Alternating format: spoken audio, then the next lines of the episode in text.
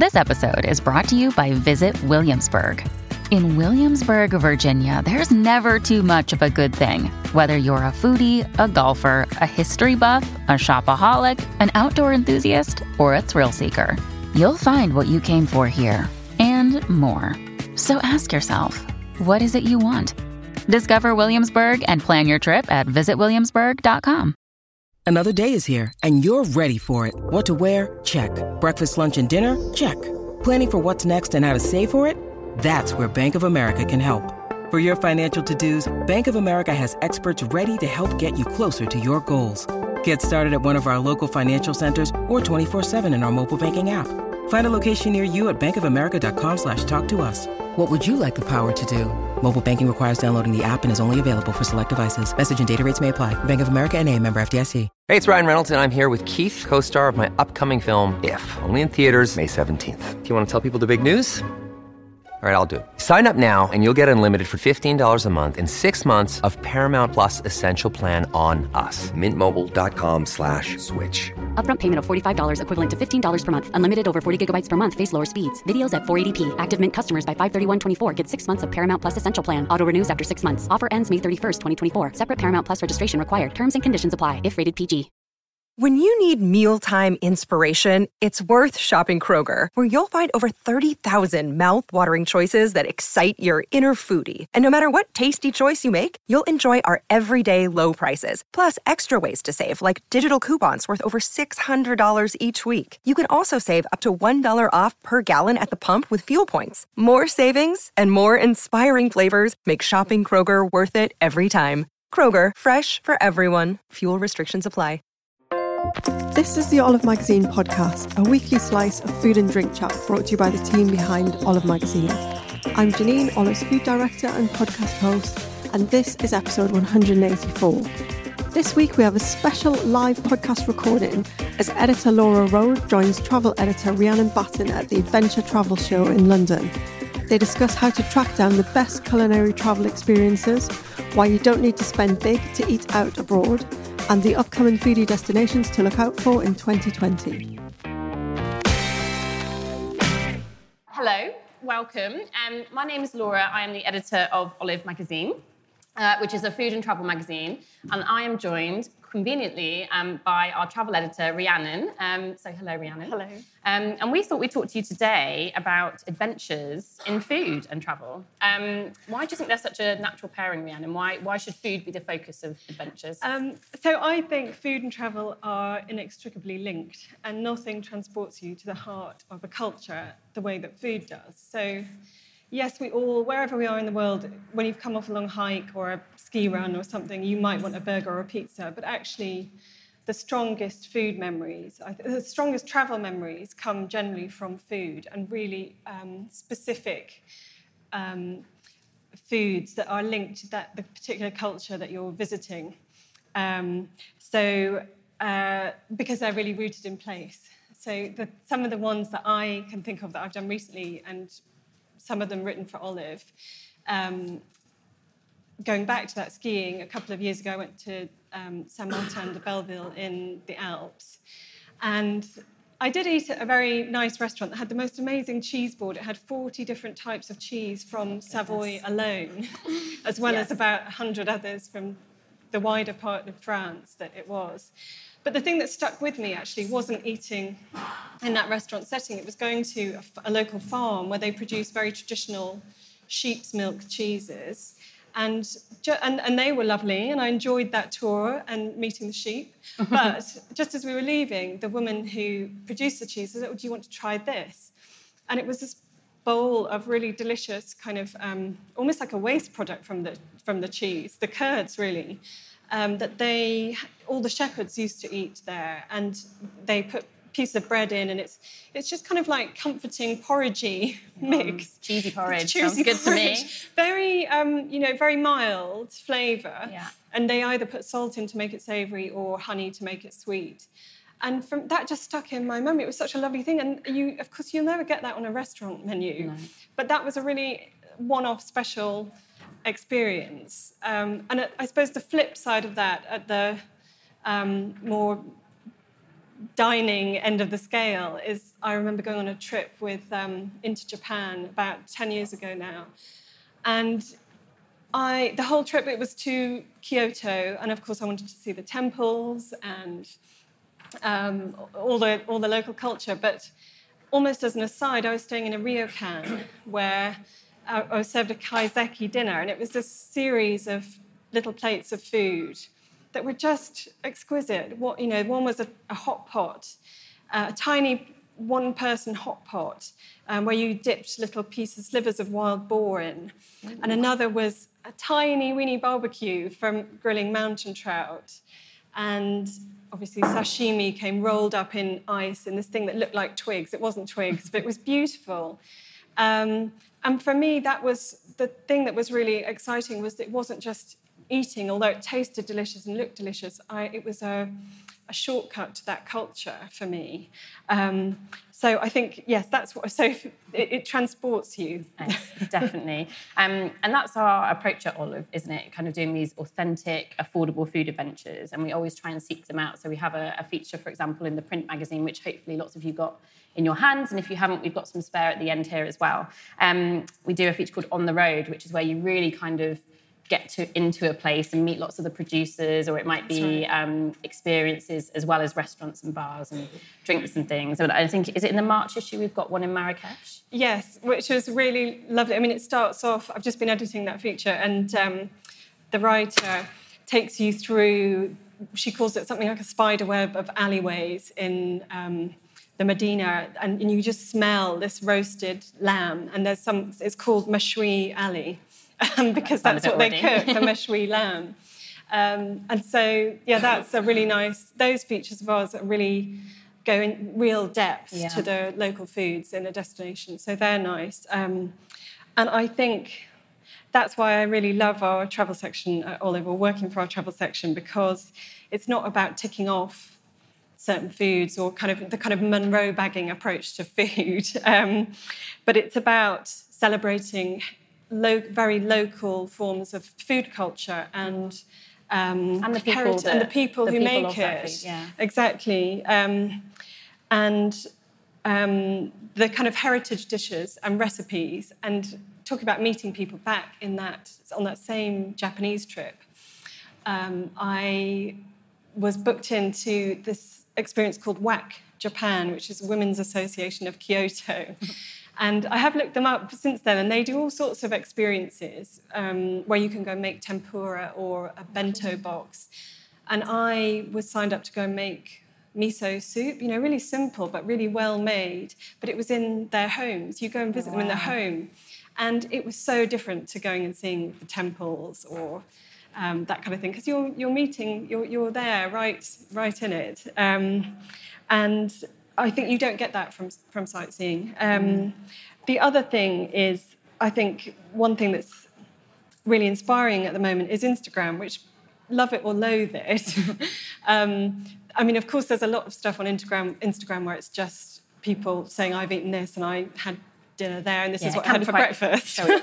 yes, but there are some brilliant accounts. And one that I discovered a while back is um, Irina Georgescu, who's a food writer living in North Wales but is Romanian.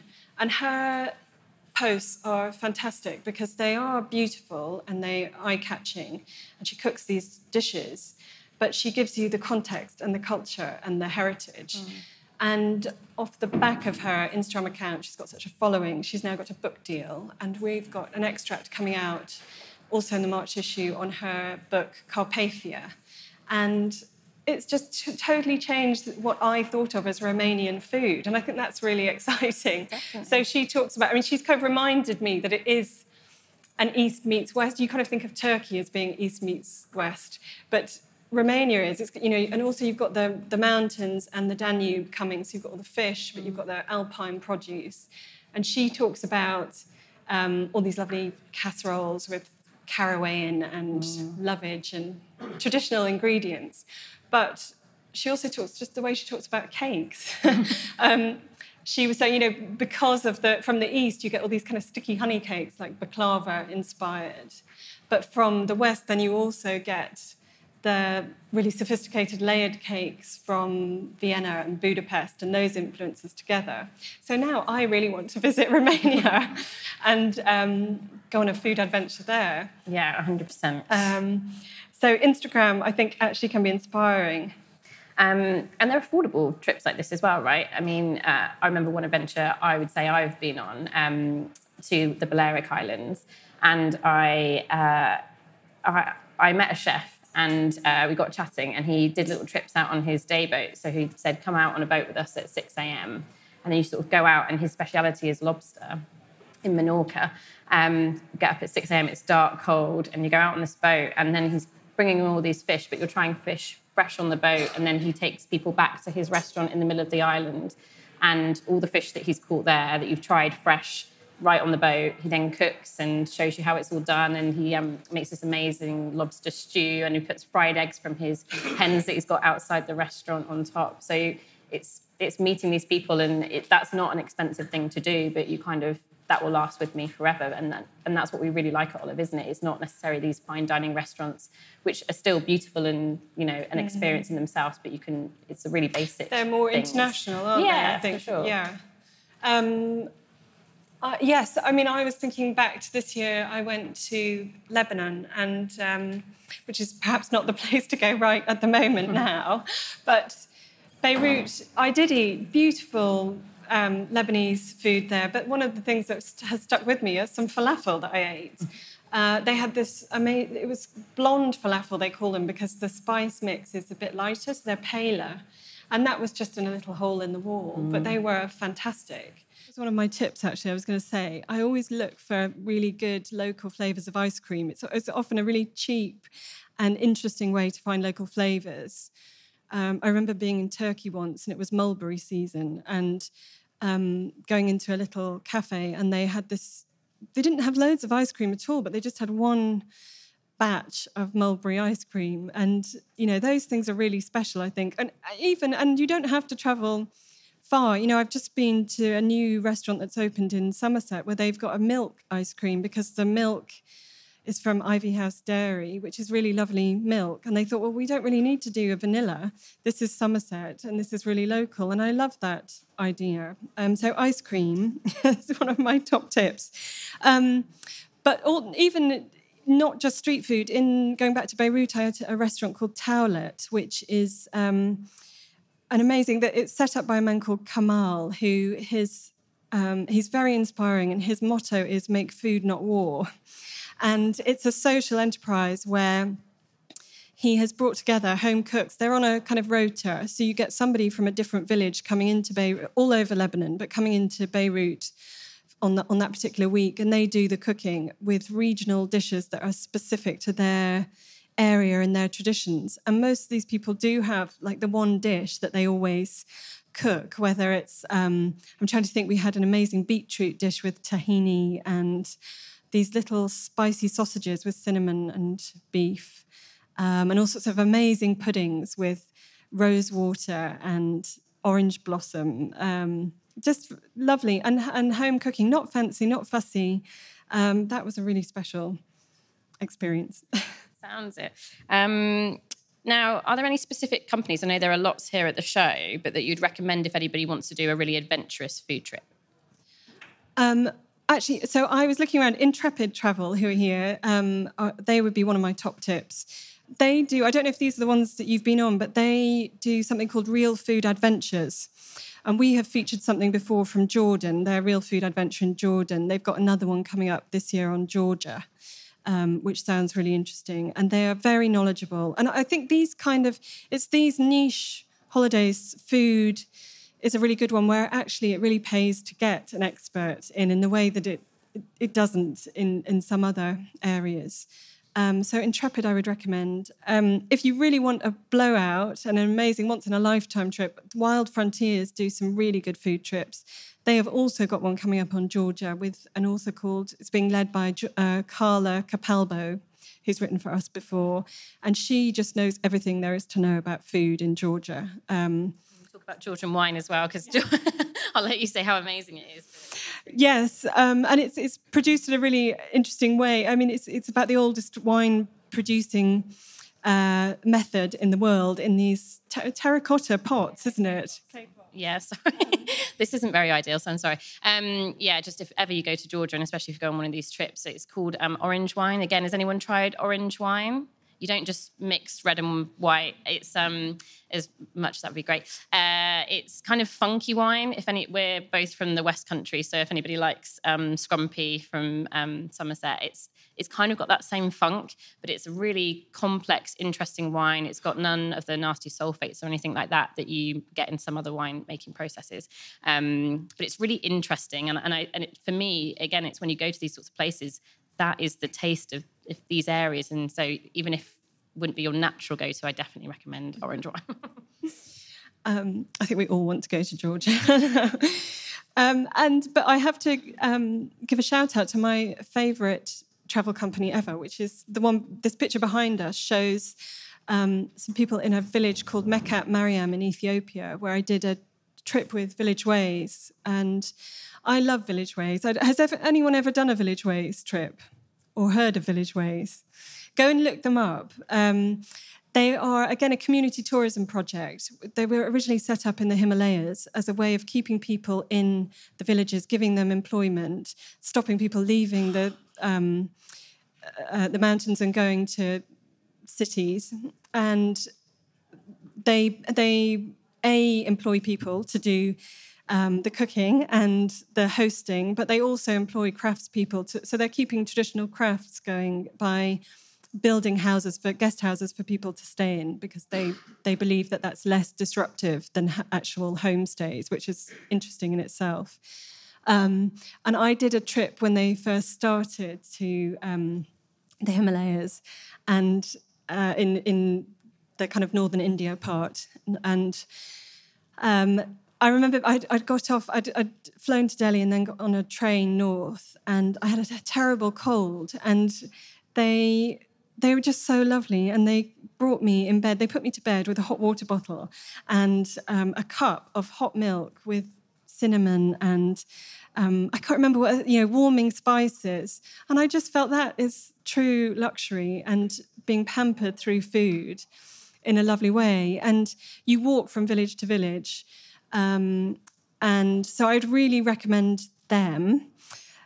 I'm trying to think what else. And if you want to, some of that, they also do trips to places like Kerala, uh, where I think there's more of a food element there. You can actually, I mean, we're on any of their trips, you can ask to go in the kitchen and they will show you how they cook. And um, uh, but they're, they're, they focus more on that in Kerala, I think. But this was a trip to Ethiopia, which was fantastic because every village is so unique and you're meeting these people. This was after a long day's hike, very remote, and then having that cup of tea and some, they'd made these pancakes was amazing. In every village, in Ethiopia, you tended to have the same thing with these injera pancakes, kind of sourdoughy pancakes with stews on. Um, but I also remember they invited us to a wedding at one point, and we went and had tej, this honey wine, which you need. And if anyone's ever has anyone been to Ethiopia, uh, have you have you done es, is it Eskista, the dancing? Have you seen the dancing? Um, I'm not going to. I'm no. I definitely need some of the honey wine to do a demonstration. But it's it's amazing. They do this kind of shoulder shuffle dance, um, and that so that was a lovely experience through drink as well as food. Um, so yes, definitely look up Village Ways. Um, Thank you. Um, so you obviously don't always have to take um, uh, go with a travel company if you want to have an adventure. If you want to do it independently or anything more local, have you got any tips on that as well? Um, yes. So, I mean, I would also say you don't have to, to have a food adventure, you don't have to go far flung. Uh, we've got another strand in Olive called Movers, Bakers and Shakers, which looks at a region of the UK in depth uh, through food um, every other month. And we've had some lovely, interesting ones on those. We've got one on Sussex that where they visit a farm producing Japanese vegetables and herbs, and then they tell you where you can go if you want to have, you know, yuzu in a dessert or a cocktail or something. Um, and we've got some really nice back to the land roundups coming out food, small food adventures. There's one in Aberdeenshire where you stay, and there's lots of cooking over fire and fermenting workshops. Um, that's really interesting. Um, I mean, the whole foraging thing is huge now, isn't it? And that's a really good way to have a local food adventure. Um, but I would also say um, that um, there's so there's lots of inspiration on our website. Obviously, um, we've done bigger features on food adventures from kayaking and then and cooking in Sweden, um, the Azores. We've done a lovely one there, and but some of the places I think we've also got a feature coming out. It's on the website about our most inspiring trips with food adventures for 2020, and some of them are quite unexpected, like cheese tourism, we think is going to be big. um, which, going back to that um, farm in Saint Martin de Belleville, I think um, explains why, you know, it's not just about eating, it's also about meeting the people that are producing it, making it. Um, mainland Greece, Pelion, you know, lovely hikes, and then home cooking, always, always good. Vancouver, that obviously vegetarian and vegan food is on the rise massively, and that's a really good place for that. I don't know if Harry and Meghan are interested in vegan food, but um, book now. Um, and um, Cornwall, Fowey, Fowey in Cornwall, I think is really happening for food at the moment. So lots going on. Stick around to learn more about the must book foodie travel destinations for 2020. So, up and coming um, food trends, place to go this year, Rhiannon? Well, I think definitely um, not specifically one country, but the Caucasus and um, that whole region. I think, and oh, and Eastern Europe. I think that whole scene. There's this book I was talking about on Romania coming out. There's also a book by Olia Hercules um, on the, the, Ukraine, I think is going to be really big. And those things do seem to generate a bit of a momentum. Um, Georgia, again. I think, I really think, genuinely, Instagram has done a, a massive service here because I think food in those cultures was often. Um, you know, neglected. People thought it wasn't somehow very interesting. And this new wave of people have made, they're picking up heritage. It's not that they're trying to be very trendy and doing kind of very fussy things, but it's this new wave of picking up on the traditional ingredients and traditional recipes, but presenting them in a really approachable, exciting way and making people look again at the food in those countries. So I think for food, that is my absolute top tip for this year. Oh, affordable. Yes. Well, actually, I was. You just also reminded me. I also think this is year when um, holidays you can reach without flying are really going to take off, which is something you know that we're really keen to develop more at Olive. A lot of our travel is European, and I mean, realistic. That's a whole other issue that I could talk at great length on. It's my other great passion is responsible travel, and I've which I've written a book about, and I'm um, I could talk I, higher ground, um, which probably which is available. Probably needs a good update now, but because um, so much has developed, and I think there isn't one easy solution to that. I, if anyone's really interested, come and talk to me afterwards, and I can bore on for ages about my take on it. Um, but that's another reason why we always focus on the local and these interesting. I think community tourism and eating locally and putting money into small independent hotels and restaurants is just a really good way to spend your money when you're traveling. But I do think for that reason, Europe, um, from, from for our mainly our readers are in Britain, and I think European travel is going to be really um, something they're going to be more interested in, and and probably tra- taking fewer trips, but spending longer in the destination when they're there. Um, and so that feeds into that. I think you know there is also this issue of actually train travel is quite expensive and it's time consuming. So realistically, although you can reach some quite quite far flung places without flying, um, I think destinations within five hours of Britain, really, by train, are going to be the ones that most of our readers are most interested in in getting to for short for short trips, and then maybe for longer trips, yeah, staying longer. You know, um, going for several weeks. But for that reason, I, Eastern Europe, the Caucasus. I mean, Scandinavia is still having its moment. Um, we are finding readers are, are, still really, we you know, for three or four years, um, there's been a real search for Scandinavian issues. And, and they're brilliant for a food adventure because they're so outdoorsy, those cultures. And they're kind of ahead of the game on things like cooking. If you're, if you, I, I don't know if you're thinking about cooking in a kitchen, but I was kind of imagining you on a beach or something with your small frying pan and your fish. Yeah, that is the Scandinavians would, that, that's just routine for them, isn't it? You know, catch and cook where you are. Um, has that answered that a bit? Um, Rhiannon has um, curated again a very handy feature on the top places to visit uh, for 2020 on the website too, and her hot trends. So definitely take a look at that. And adding to your point about um, train travel and things, often you can make that part of the experience too, can't you? There are such lovely um, train journeys that have gorgeous food on, lovely beds, and you know experiences there. And there's that classic um, restaurant in Paris when you're changing trains from the Eurostar to the trains that go further south. In Paris, you have to change stations, but everyone always says, who's a foodie, don't get the shortest changeover. Go, t- take an earlier Eurostar so you can eat in Le Train Bleu in Paris, um, which is really. Has anyone ever eaten there? It's the most beautiful railway station restaurant ever. I highly recommend it. okay, fab. We've probably got one question left if anybody has got anything. Yes. No, that's a really good question. So, for those that didn't hear it, was how can you sort of train your stomach when you're trying lots of different types of food that you might not be used to? Um, I, will let Rhiannon go first. I mean, I do think there's no easy answer to that because people are different. I mean, my husband will get an, upset stomach almost as he steps out of the door.